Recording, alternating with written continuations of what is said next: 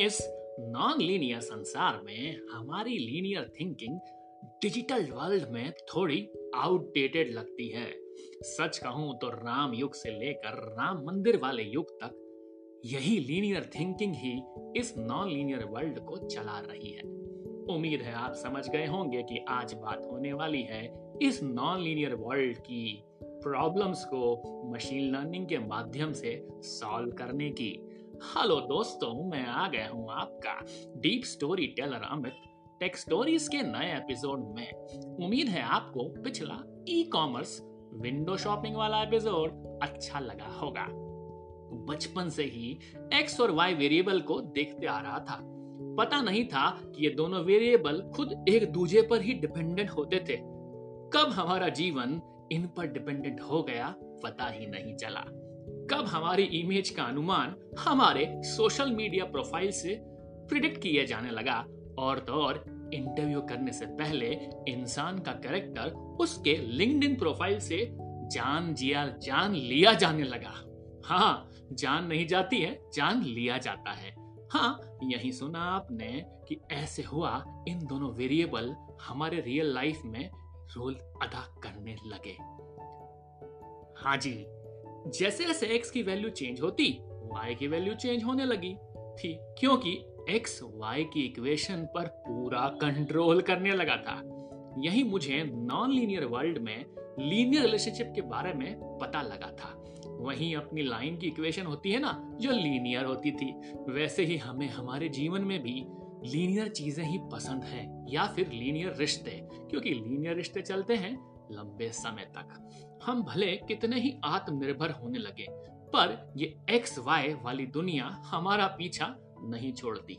भले ही हम 2000 की बात करें या फिर आने वाले कुछ वर्षों की, ये एक्स वाई की दुनिया हमारे पीछे चलती ही रहेगी। कब कौन आपका एक्स हो जाए, कौन कब आपका वाई हो जाए? यही मेरी मुलाकात लीनियर टर्म से हुई थी। वैसे ही मेरा सामना रिग्रेशन टर्म से हुआ जब किसी रिश्ते की ताकत या फिर किसी मनुष्य जैसे डिपेंडेंट कैरेक्टर का रिश्ता बाकी इंडिपेंडेंट कैरेक्टर के बारे में पता किया जाने लगा और कई बार उसका रिग्रेट भी होने लगा था।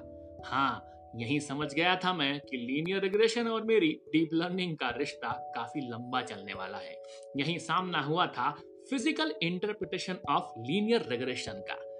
उम्मीद है आपको ये छोटी सी डेफिनेशन जिसमें रिग्रेशन और लीनियर की बातें हुई आसान तरीके से समझ आई होंगी चलिए अब मशीन लर्निंग के पर्सपेक्टिव से अंग्रेज़ी में समझाने का प्रयास करते हैं regression is a measure of a relation between mean value of one variable example output and a corresponding value of other variable, it can be time or a cost.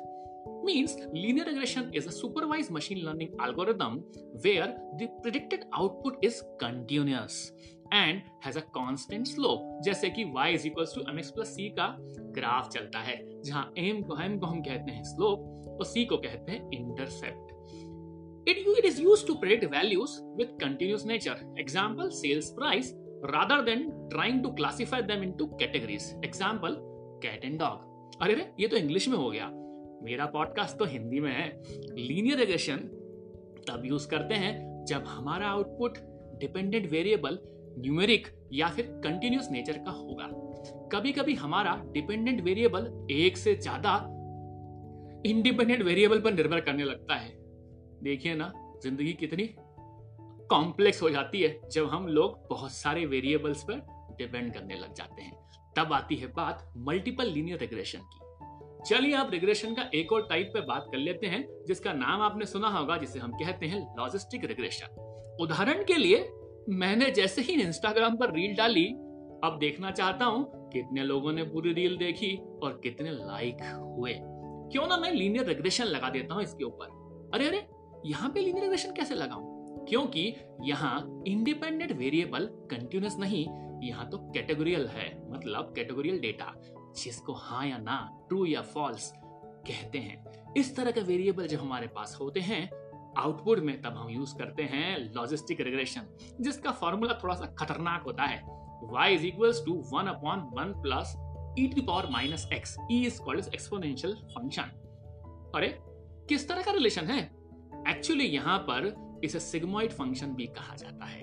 ये इंडिपेंडेंट वेरिएबल को expression of probability function में convert कर देता है, जिसकी range zero से लेकर one के बीच में होती है। इसी की मदद से हम बाइनरी क्लासिफिकेशन भी करते हैं। इसी की मदद से हम रियल वैल्यू इंडिपेंडेंट वेरिएबल को मैप करते हैं ज़ीरो और वन के बीच में। चलिए, अब इसकी एप्लीकेशन की बात कर लेते हैं, क्योंकि छोटा सा पॉडकास्ट है, छोटी बातें जल्दी कर दी जाए। फ्रॉड डिटेक्शन करना हो तो यूज़ कर लो आप लॉजिस्टिक रिग्रेशन डिज़ीज़ डायग्नोसिस करना है तो फिर कर लो यूज़ लॉजिस्टिक रिग्रेशन और अगर देखना है कि आपका ईमेल स्पैम है कि नॉन स्पैम तब भी इस्तेमाल कर सकते हो लॉजिस्टिक रिग्रेशन। सबसे इंपॉर्टेंट बात यह है कि जब भी डेटा सेट यूज़ करो तो आपके पास जो लॉजिस्टिक रिग्रेशन लगाने के लिए डेटा है, वो डेटा खाली या फ्री वैल्यूज़ नहीं होना चाहिए उसमें। उसमें कुछ डेटा होना चाहिए। कितना डेटा हो? डेटा सेट की क्या संख्या हो? कुछ लोग बोलते हैं थर्टी से फिफ्टी होना चाहिए। अगर बाइनरी क्लासिफिकेशन करेंगे तो सिक्सटी टू हंड्रेड के आसपास आपके पास में डेटा होना चाहिए। उम्मीद है आपको रिग्रेशन का फ़िज़िकल इंटरप्रिटेशन छोटे से पॉडकास्ट में समझ में आया होगा। लीन रिग्रेशन के टाइप्स लॉजिस रिग्रेशन की बातें आसानी से समझ में आई हैं। चलिए वेट करता हूँ आपके कैटेगोरियल बिहेवियर का। मतलब आपके आंसर का यस और नो की पसंद आई है तो प्लीज़ जाके कमेंट करें जिस भी प्लेटफॉर्म पे सुन रहे हैं। उम्मीद है आपको मेरा पॉडकास्ट पसंद आता है।